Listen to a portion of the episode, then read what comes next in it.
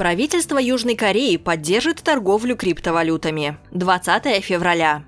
Глава службы финансового надзора ФСС Южной Кореи Хо Хун Кси заявил, что правительство страны будет поддерживать нормальные транзакции в криптовалютах, сообщает южнокорейская СМИ Рёнхаб. Хо Хун Кси дополнительно отметил, что руководство страны хочет сотрудничать с криптовалютной индустрией в целях общего развития экономики государства и будет поощрять банковское обслуживание криптовалютных бирж. Рёнхаб сообщает также, что Хо Хун Кси на встрече с представителями национальных криптовалютных бирж сказал следующее. Правительство будет поддерживать криптовалютную торговлю при условии совершения нормальных транзакций. Конец цитаты.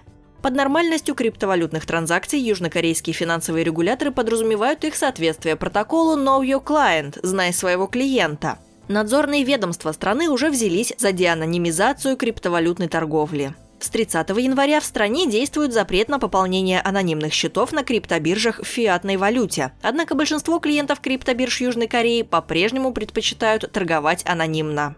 С заявлениями о том, что криптовалютная индустрия в Южной Корее будет регулироваться, но не запрещаться, уже выступал министр финансов страны. Последнее высказывание руководителя ФСС страны должно окончательно развеять слухи о возможном запрете криптовалют в Южной Корее.